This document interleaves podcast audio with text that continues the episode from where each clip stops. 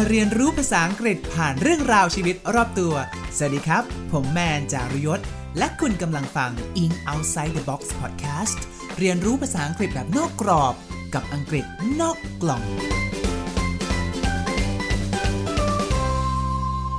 มีท่านผู้ฟังคนไหนทราบมาก่อนไหมครับ ว่าทุกวันนี้เราทำงานเราได้ salary ที่แปลว่าเงินเดือน แต่ศัพท์คำนี้มีที่มาจากเกลือ สลัดที่เรากินกันอยู่ทุกวันนี้ก็มาจากคำว่าเกลือซอสที่เราเพิ่งเหยาะโจ๊กกินเมื่อเช้านี้ ก็มาจากเกลืออีกให้ทุกคนแมนครับ และนี่คือรายการ Ink Outside the Box อังกฤษนอกกล่อง รายการที่พาท่านไปเรียนรู้ภาษาอังกฤษผ่านเรื่องราวชีวิตรอบตัว วันนี้แมนจะพาทุกท่านนะไปแกะรอยคำศัพท์ว่าทำไมคำว่าเกลือ ถึงกลายมาเป็นคำว่า salary ที่แปลว่าเงินเดือนได้ แล้วเกลือไปเกี่ยวอะไรกับการที่พระเยซูถูกตรึงกางเขน มาหาคำตอบพร้อมกันได้ใน EP นี้กับเรื่องราวของเกลือเครื่องปรุงเปลี่ยนโลก แต่ก่อนจะไปถึงเนื้อหาหลักของเราเลยนะฮะ ต้องเข้าสู่ช่วงนี้ก่อนเลย Pre-test ทดสอบก่อนฟังคำว่า salubrious แปลว่าอะไร ข้อที่ 1 healthy ดีต่อสุขภาพ ข้อที่ 2 salty มีรสเค็ม ฟังเฉลยได้ใน EP นะครับ เชื่อว่าในชีวิตนี้น่าจะไม่มีใครไม่เคยกินเกลือนะฮะ บางคนอาจจะบอกว่ารู้จักแน่นอนจ้ะเขากินเยอะมากจนแบบหมอบอกให้ฉันลดโซเดียมอยู่เลยนะพอๆกับคอเลสเตอรอลเลยล่ะต้องลดพอกันเลยนะฮะหรือสังเกตไหมครับ เวลาเราไปนอนในโรงพยาบาลเนี่ยหมอไม่สั่งน้ำประปาให้เราฉีดเข้าตัวนะจ๊ะหมอให้น้ำเกลือเนาะเกลือเนี่ยนะครับผูกพันกับชีวิตของคนเรามาเป็นร้อยร้อยๆล้านปีแล้ว เข้าไปในระดับ DNA เลยก็ว่าได้ ของเหลวในร่างกายเรานะท่านผู้ฟังไม่ว่าจะเป็นเลือดน้ำกามปัสสาวะล้วนแล้วแต่มีความเค็มใช่ไหมมีเกลือผสมอยู่ทั้งนั้นเลย อย่างน้ำลายนะภาษาอังกฤษก็เรียกว่า saliva เพราะมีส่วนผสมของเกลืออยู่ S A L I V A saliva เห็น sal s a l ซ่อนอยู่ไหมครับ รากคำนี้แปลว่าเกลือครับ เหมือน salt เลย เพราะว่าบรรพบุรุษของเราตั้งแต่หลายร้อยล้านปีก่อนเนี่ยนะครับเขาอยู่ในทะเลกันมาก่อน เซลล์ในร่างกายเรามันก็วิวัฒนาการมาให้เหมาะกับการอยู่ในน้ำเค็มเนอะจนวันดีคืนดีบรรพบุรุษของเราก็แบบ ไม่เอาและฉันเบื่อและทะเลนี่เค็มเหลือเกิน ย้ายมาอยู่บนบกดีกว่าน้ำจืดอร่อยกว่าตั้งเยอะนะแต่ถึงจะเป็นอย่างนั้นก็ตามน้ำที่เราใช้ในการทำงานของเซลล์ในร่างกายเราทุกวันนี้ก็ยังคงต้องการส่วนผสมของเกลืออยู่ดี ยังคงเป็นสิ่งที่ติดค้าง ในตัวเรามาตั้งแต่ยุคบรรพบุรุษหลายร้อยล้านปีแล้วทีนี้ครับในเมื่อมนุษย์อย่างเราเราเนี่ยต้องการเกลือโดยธรรมชาติกันอยู่แล้วทุกคน พอวันหนึ่งสังคมเรามันรวมตัวกันใหญ่ขึ้น ประชากรมีเยอะขึ้น ก็ต้องใช้เกลือเพื่อปรุงอาหารมากขึ้นใช่ไหมฮะแต่เกลือที่อยู่ในดินเนี่ยมันก็ลึกเกินไปเกินกว่าจะขุดไปถึง หรือเกลือที่อยู่ตามหน้าดินมันก็มีไม่พอ เมื่อมีจำนวนจำกัดแบบนี้ครับเกลือก็เลยยิ่งมีมูลค่าเพิ่มมากขึ้น มากขนาดที่เคยมี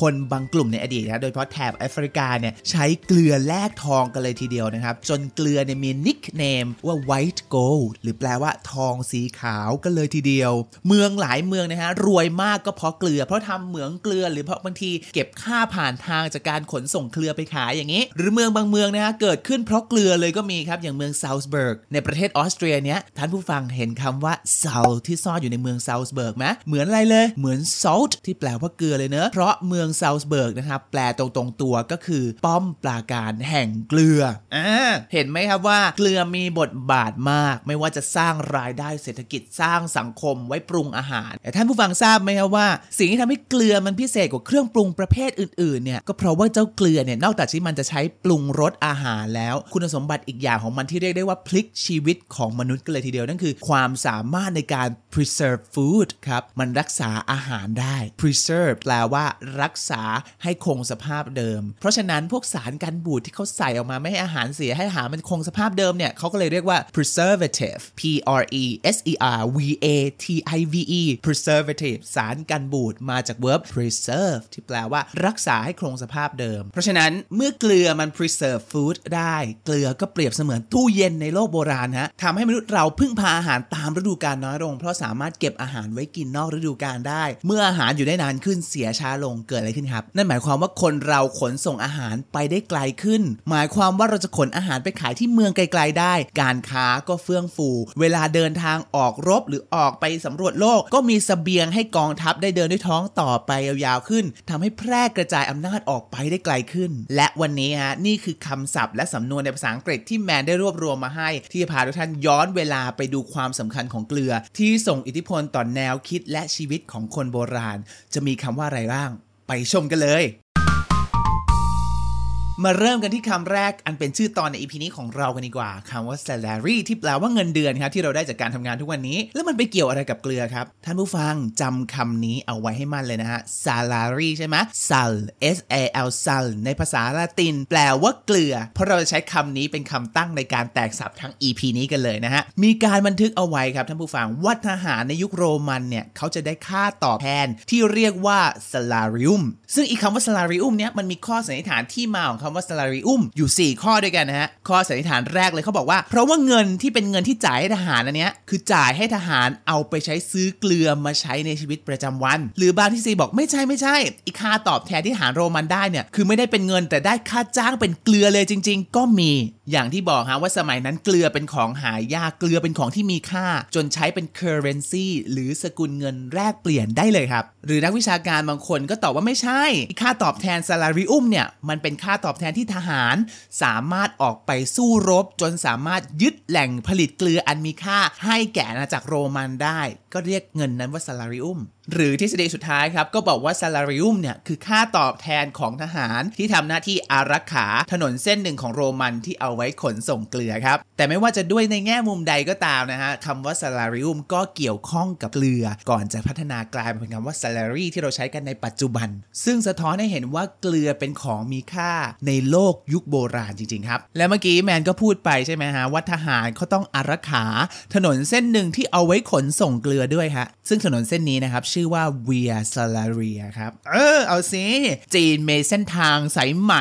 Silk Road ฉันก็ต้องมีเส้นทางสายเกลือ Salt Road ได้เหมือนกันครับ มาคุยคำนี้กันดีกว่า Via Salaria ครับคือถนนที่เชื่อมโยงระหว่างกรุงโรมครับ ไปทางทะเลอะดริอาติก ซึ่งอยู่ทางฝั่งขวาเนอะซึ่งเป็นแหล่งผลิตเกลือชั้นดีเลยครับคำนี้มันเก๋มากทุกคน เพราะว่า Salaria มาอีกแล้วมาอีกแล้วคำว่า Salt เกลือครับอย่างที่เราบอกไว้ตอนต้น Via คำนี้แปลว่าถนนครับ ซึ่งมันว้าวสำหรับแมนมากเพราะอะไรรู้ไหมเพราะแมนรู้จักคำนี้ในภาษาอังกฤษมาตั้งแต่มัธยม แต่เพิ่งมาอ๋อว่ามันเป็นภาษาละตินคำว่า via v i a เนี่ยนะฮะขั้นแรกก่อนออกเสียงกันได้ 2 อย่างนะที่เพื่อนๆจะมีโอกาสไปเจอนะครับ ก็คือคำว่าอ่านว่า via ก็ได้ หรือบางที่ฝรั่งบางคนก็อ่านว่า via นะฮะเป็น preposition นะเอาไว้บอกวิธีการที่เราทำหรือเส้นทางที่เราใช้พูดอย่างนี้ไม่เข้าใจเลยดูตัวอย่างกันดีกว่า เช่นถ้าแมนพูดว่า I travel to Europe via plane ฉันไปยุโรปโดยทางเครื่องบิน หรือ I like to buy things online via the shopping app ฉันชอบซื้อของออนไล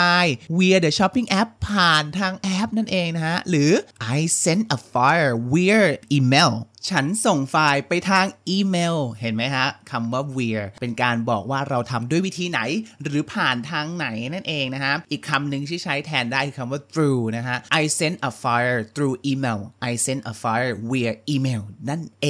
ง ซึ่งมัน make sense มากเลยนะ เพราะว่า via ในภาษาละตินแปลว่าถนน ก็เป็นการบอกว่าเราไปเส้นทางไหนจนกลายเป็นคำว่า via ในภาษาอังกฤษนี่เองครับ ไม่ว่าทหารในยุคโรมันโบราณจะได้ซาราริอุมจากข้อสันนิษฐานใดก็ตามนะฮะ เราปฏิเสธไม่ได้เลยว่าเกลือสำคัญกับโลกยุคก่อนมากๆ โรมันสร้างถนนสายเกลือเพื่อแผ่อำนาจทางการทหาร เศรษฐกิจ ซึ่งล้วนแล้วมาจากเกลือทั้งนั้นเลยครับ คนโรมันนะฮะก็ทานผักก็โรยเกลือลงไปให้อร่อย แถมโรยเกลือเอาไว้เพื่อดองผักไว้เก็บไว้ได้ทานหลายวันอีกด้วย เมนูนี้ฮะเขาเรียกว่า herba salata มาอีกแล้วครับ sal sal และสุดท้ายคำว่า salata ก็อยู่มาจนถึงปัจจุบันในรูปแบบของคำว่าสลัดนั่นเองครับเออได้ทั้งสองคำเลยนะละตินเนี่ย herba salata herba ก็มาจาก herb หรือ herb ที่แปลว่าสมุนไพรซึ่งมันเกี่ยวข้องกับเรื่องผักๆเขียวๆเนอะ salata ก็คือเกี่ยวกับเกลือกลายมาเป็นคำว่าสลัด เพราะฉะนั้นสลัดเนี่ยก่อนที่เราจะมากินกันโดยแบบราดน้ำ Thousand Island หรือว่าซีซ่าเนี่ยฮะเขาเคยโรยเกลือกินมาก่อน แล้วน้ำที่ได้จากการดองผักก็เอาไปจิ้มชิมชิมดู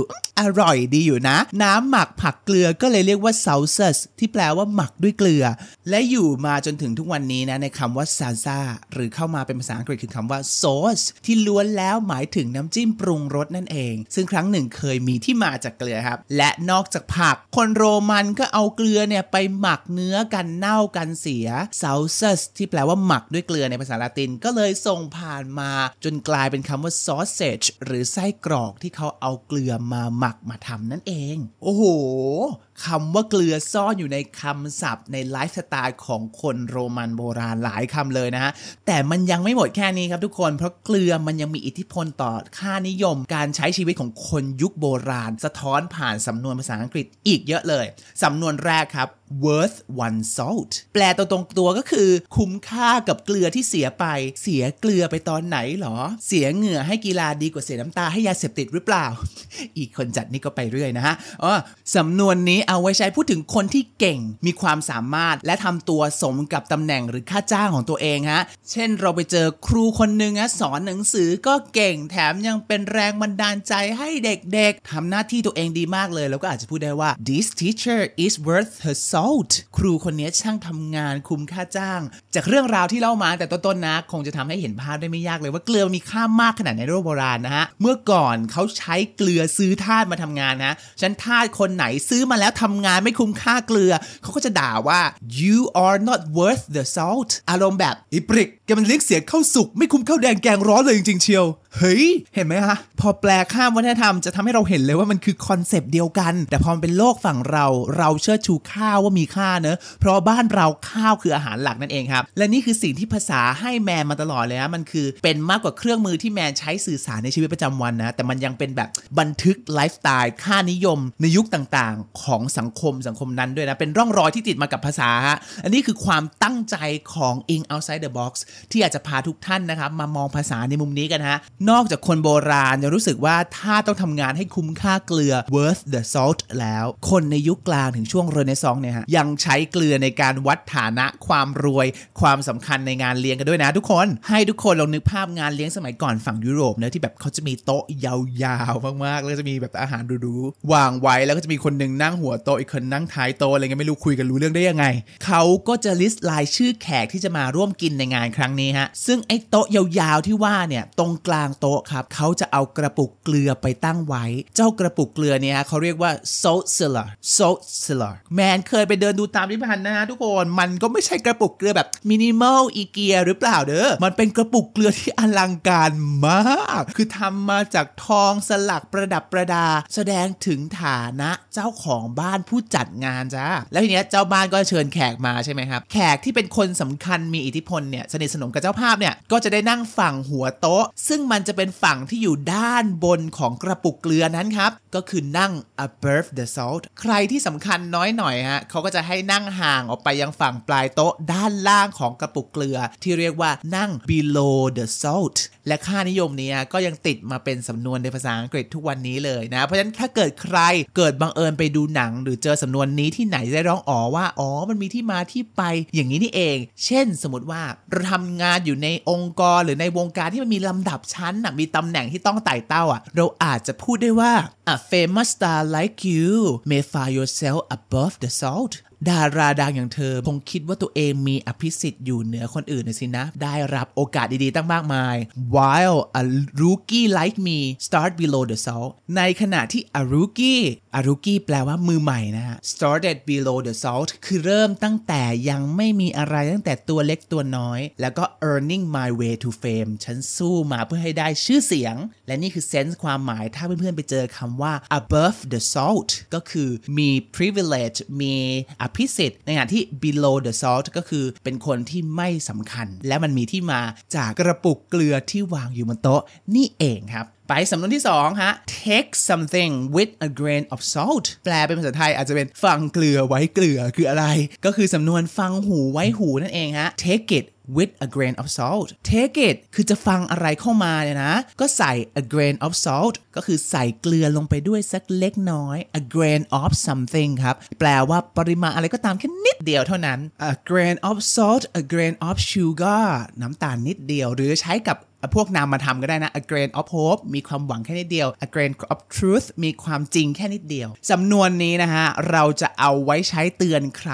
แบบถ้าเกิดว่าแบบเธอไปยินได้ยินข่าวลือข่าวเมาส์ หรือโฆษณาชวนเชื่ออะไรก็ตามที่มันดูแหม่งๆอะเราก็อาจจะเตือนเพื่อนได้ว่า เฮ้ยแกฟังหูไว้หูนะเว้ย เช่นส้มจ๊ะเขาบอกว่าอาหารเสริมตัวนี้มันดีมากเลยอะเขาบอกว่ากินปุ๊บก็คือขาวปั๊บเลยแต่ยังไงนะ you should take it with a grain of salt นะส้มก็คืออย่าไปเชื่อโฆษณานั้นบ้างนะ ควรจะฟังหูไว้หูกันบ้างครับ ที่มาของสำนวนนี้คืออะไรทำไมต้องเหยาะเกลือลงไปเล็กน้อยหรอนะฮะเพราะว่าบทบาทของเกลือในสังคมโรมันอีกแล้วฮะนักเขียนชาวโรมันคนหนึ่งครับเขาเขียนเอาไว้ในตำรา Naturalis Historia ซึ่งเป็นตำราที่รวบรวมความรู้สมัยจักรวรรดิโรมันเอาไว้ครับเป็นตำราที่ยังเหลือรอดมาจนถึงปัจจุบันนะครับเขาก็บอกว่าพวกพิษบางตัวเนี่ยเรารักษาได้โดยการใช้ยาแก้พิษ แล้วก็ผสมเกลือลงไปสักหยิบมือหนึ่งก็จะช่วยขับพิษออกได้ ซึ่งไอแนวคิดเนี้ยสุดท้ายมันก็ผ่านเวลาจนกลายมาเป็นสำนวนสอนใจในเชิงความเปรียบครับว่า เวลาจะแก้พิษให้ใส่เกลือใช่ไหม เพราะอย่างนั้นถ้าเราจะรับข่าวสารที่มันอาจจะเป็นเฟกนิวส่งผลเสียต่อเราไม่ต่างจากยาพิษเนี่ยเราก็อย่าลืมฟังโดยใส่เกลือ ก็คือใส่ความสงสัยลงไปด้วยสักหยิบมือหนึ่งเพื่อป้องกันพิษนั้น อย่าไปเชื่อมันเต็มที่ และนี่คือที่มาของ take it with a grain of salt ครับนอกจากคำว่า a grain of salt เพื่อนๆอาจจะไปเจอคำำว่า a pinch of salt ก็ใช้ได้เช่นเดียวกัน สำนวนต่อไปฮะ salt away the money เกี่ยวอะไรกับเงินตอนนั้นขอเมาส์คำนี้นิดนึงอะสำนวนนี้แมนจำได้แม่นมากเลยฮะ salt away the money ก็อารมณ์ประมาณว่าเก็บเกลือรอมริบ เก็บหอมรอมริบ คือสมัยมัธยมอะแมนไปสมัคร SMS รายเดือนนะของ Nation Junior ยังเป็นแบบบุญคุณจนถึงทุกวันนี้เลยนะ เพราะว่าสมัครเอาไว้เดือนละ29บาท ฟังดูแก่อีกแล้วนะเขาก็จะส่งคำศัพท์มาภาษาอังกฤษมาให้ทาง SMS ในมือถือ วันละคำสองคำสามคำฮะเดือนหนึ่งก็คือจะได้ตกประมาณ 60กว่าคำเลยครับ ซึ่งแมนอะก็จะเอาคำศัพท์ที่ได้มาจดลงในสมุดจดศัพท์ของแมน ซึ่งสมัยนั้นตอบติดมหาลัยมีคำศัพท์เพิ่มขึ้นเยอะมากส่วนหนึ่งก็เพราะจาก SMS นี่แหละ โอ้โห อยากจะขอกราบขอบพระคุณ Nation Junior ถ้าเกิดใครทีมงานคนไหนได้ฟังอยู่นะ ทุกวันนี้ยังมีอยู่ไหม Nation Junior และแมนก็ยังจำได้แม่นเลยตอนที่ตัวเองจดคำศัพท์ลงไปในสมุดว่า salt away the money ก็คือ save money เก็บหอมรอมริบเนี่ย ก็ยังสงสัยอยู่ว่าทำไมมันเกี่ยวอะไรกับเกลือว่าแต่ด้วยความตอนเด็กตอนนั้นก็ยังไม่ได้แบบว่าคิดอะไรมากมาย แต่วันนี้เหมือนทุกอย่างมันกลับมาคลิกลงล็อกน้ำตาจะไหลเลยอยากจะขอเป็นกำลังใจให้กับท่านผู้ฟังทุกท่านนะ ใครที่กำลังฟังรายการนี้เพราะว่าชอบภาษาอังกฤษหรือตั้งใจอยากจะเรียนภาษาอังกฤษนะแมนบอกเลยว่าเราไม่มีวันรู้เลยนะว่าไอ้คำศัพท์ที่เราท่องไป เราจะได้เจอเมื่อไหร่ แต่วันหนึ่งที่เราไปเจอแล้วจำได้ว่าฉันเคยผ่านคำนี้มาฉันจำได้มันเป็นหนึ่งในความรู้สึกที่ฟิน และมีความสุขมากที่สุดอย่างหนึ่งในชีวิตเลยจริงๆ ของการเรียนภาษานะครับ กลับ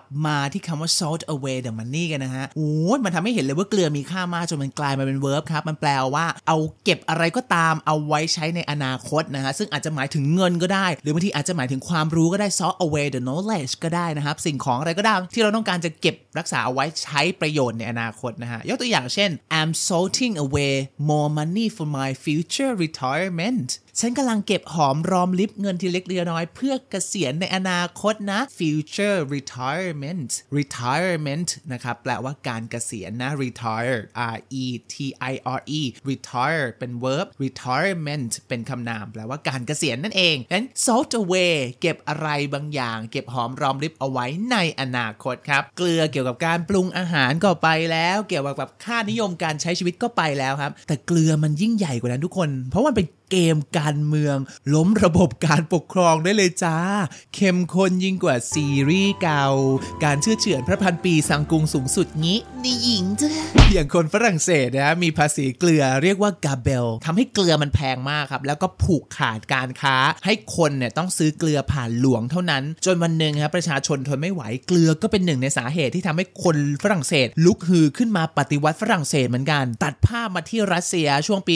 1648 ก็มีการก่อจราจนในจักรวรรดิรัสเซียครับเพราะมีการขึ้นภาษีเกลือทำให้เกลือราคาพุ่งขึ้นเป็น 3 เท่า เพราะว่ากะจะเอาเงินมาเติมในท้องพระคลังฮะซึ่งไอการขึ้นภาษีเกลือนี้ก็ส่งผลให้เกิดเหตุการณ์ที่เรียกว่า Salt Revolt of Moscow เหมือนกัน Revolt แปลว่าการลุกฮือขึ้นประท้วงฮะหรือใช้คำว่า uprising หรือ riot ก็ได้นะ Revolt uprising แล้วก็ riot แมนชอบคำว่า uprising มากเลย เพราะว่ามันตรงตัวดี up แปลว่าอะไร up up up แปลว่าขึ้น rise ก็แปลว่าผงาดขึ้น เพราะฉะนั้น uprising ก็คือการลุกฮือขึ้นมาประท้วงของคนกลุ่มใดกลุ่มหนึ่งนั่นเองฮะ ยังไม่พอครับ สมัยที่อินเดียถูกปกครองด้วยอังกฤษนะฮะ ก็ออกกฎผูกขาดเกลือเหมือนกัน อังกฤษเท่านั้นนะที่จะมีสิทธิ์ผลิตเกลือ มหาตมะคันธีบอกไม่ไหวแล้ว ฉันจะต้องสู้กลับ ก็ใช้วิธีรวบรวมผู้ศรัทธาครับเดินจาริกแสวงบุญตามประษามหาตมะคันธีเนอะใช้วิธีที่สันตินะฮะเดินจาริกไปตามทางไปที่บริเวณชายฝั่งที่เขาใช้ผลิตเกลือในอินเดีย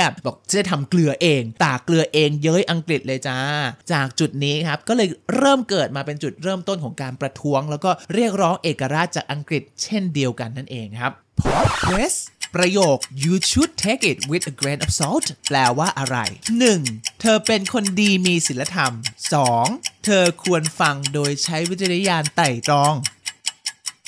เก่งมาก คำตอบก็คือ ข้อที่ 2 take something with a grain of salt แปลว่า ฟังหูไว้หูไลฟ์สไตล์ไปแล้วการเมืองเศรษฐกิจอำนาจก็พูดแล้วครับ ยังมีอีกแง่หนึ่งที่สายมูอย่างเราพลาดไม่ได้ นั่นคือเกลือกับเรื่องคุณใสความเชื่อครับ บอกแล้วว่าเกลือมีอิทธิพลในทุกแง่มุมจริง ๆ ตั้งแต่ชีวร่างกายที่พูดไปตอนแรก จนมาตอนนี้ถึงสายมูเหนือธรรมชาติก็มาจ้า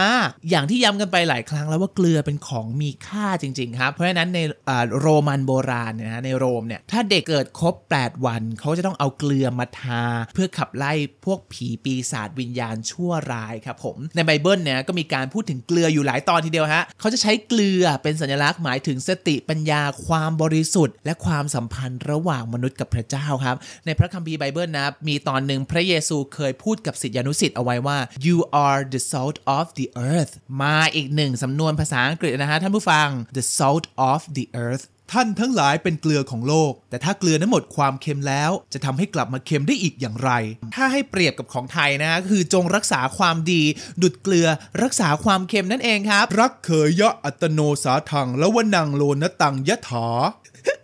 บาลีก็มาจ้า คนฟังด่าแล้วหนึ่งบอกว่า นี่กูต้องเรียนกี่ภาษาใน EP หนึ่งเหรอ สำนวนนี้นะคะ you are the salt of the earth จากไบเบิลก็กลายมาเป็นสำนวนที่ยังใช้อยู่ในภาษาอังกฤษในปัจจุบันครับ หมายถึงคนที่เราชื่นชมว่าเป็นคนที่จิตใจดี มีคุณธรรมพึ่งพาได้ สร้างประโยชน์ให้สังคมและโลกยิ่งใหญ่ไหมถ้าท่านผู้ฟังไปเจอใครที่มีคุณสมบัติแบบนี้ท่านผู้ฟังอาจจะพูดกับเขาได้ว่า you are the salt of the earth แม่มณีนี่มีน้ำใจจังเลยนะ มีเมตตาต่อพวกบ่าวไพร่งานบ้านงานเรือนก็ไม่ขาดทำทานให้ผู้ยากไร้ไม่ได้บกพร่อง You are the salt of the earth จริง ๆ จะเห็นได้ว่าเกลือยิ่งใหญ่มากๆเลยนะเกลือถูกนำมาพูดเปรียบเทียบแทนความบริสุทธิ์ ความไม่ถูก corrupt ไม่บิดพลิ้วจากบาปนะฮะเมื่อเกลือเป็นสัญลักษณ์ถึงความสูงส่งมีค่าความดีงามคำมั่นสัญญาระหว่างมนุษย์กับพระเจ้าครับเพราะฉะนั้นท่านผู้ฟัง การที่ทำเกลือหกเขาถึงมองว่าเป็น omen หรือลางร้ายครับ ถ้าหลังจากนี้นะ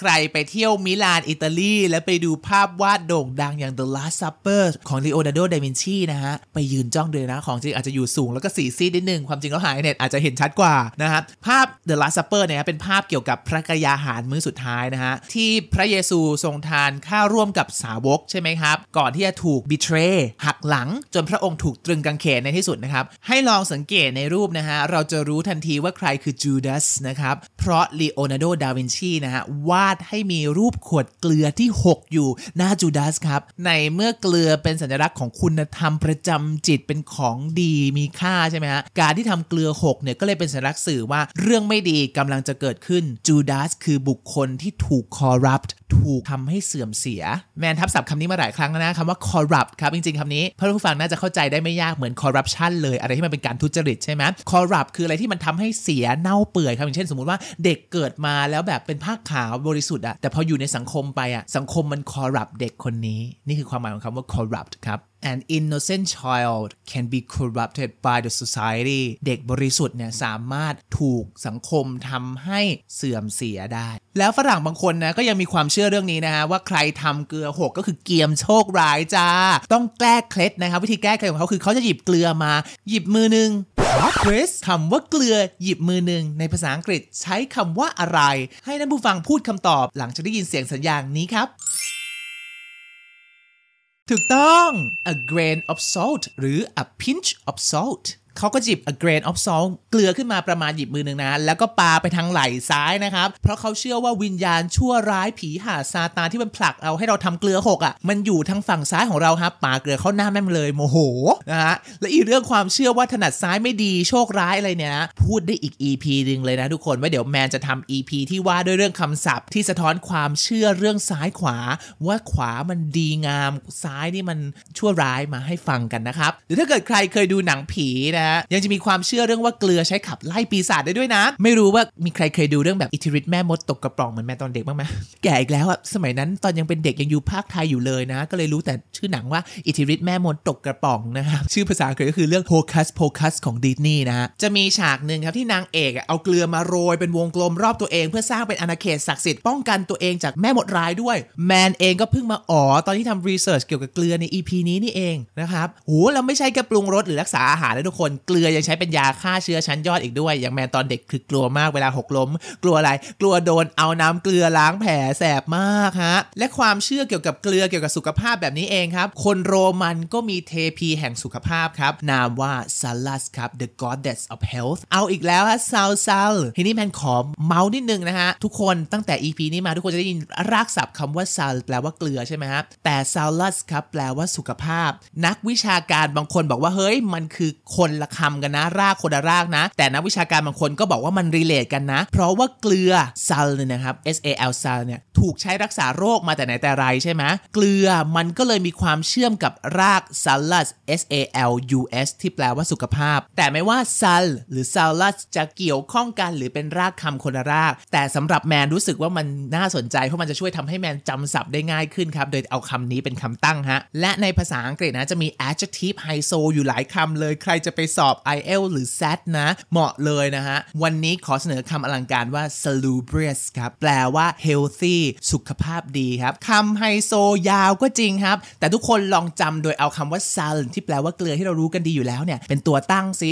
ว่าเกลือมันเกี่ยวกับเรื่องสุขภาพเกลือมันมีคุณค่าทั้งนั้นเลยนะ แล้วเราจะได้คำว่า salubrious S A L U B R I O U S salubrious คำนี้ครับไว้ขยายอะไรก็ตามที่มันดีต่อสุขภาพของเรา ไม่ว่าจะเป็นอาหารอากาศไลฟ์สไตล์ก็ได้นะฮะ ยกตัวอย่างเช่น อยู่ในเมืองฝุ่น PM 2.5 มันเยอะจังเลยอะ หนีมาขึ้นดอยมาสูด salubrious air ไม่มี pollution กิน salubrious food ไม่มีสารเคมีกันดีกว่า จากเทพี salute มาสู่คำว่า salubrious ที่แปลว่าเพื่อสุขภาพ แล้วลากมาต่ออีกคำครับที่คำว่า salute S A L U D ครับทุกคน จริงๆคำนี้เป็นภาษาสเปนนะ แต่ถูกเอามาใช้ในภาษาอังกฤษนะครับเช่เวลาทุกคนยกแก้วแล้วดื่มฉลองเราก็จะพูดว่า cheers หรือชโยใช่ไหมเราราก็สามารถพูดได้ว่า cheers หรืออีกคำหนึ่งครับ คือคำว่า salute เพราะว่า salute คือ health ครับ เป็นการพูดยกแก้วแล้วบอกว่า ขอให้สุขภาพร่างกายแข็งแรง to your health นั่นเอง วันนี้ฮะ เล่าเรื่องราวของเกลือและไขข้อข้องใจเกี่ยวกับคำว่า salary กันไปแล้วว่าทำไมมันเกี่ยวกับเกลือ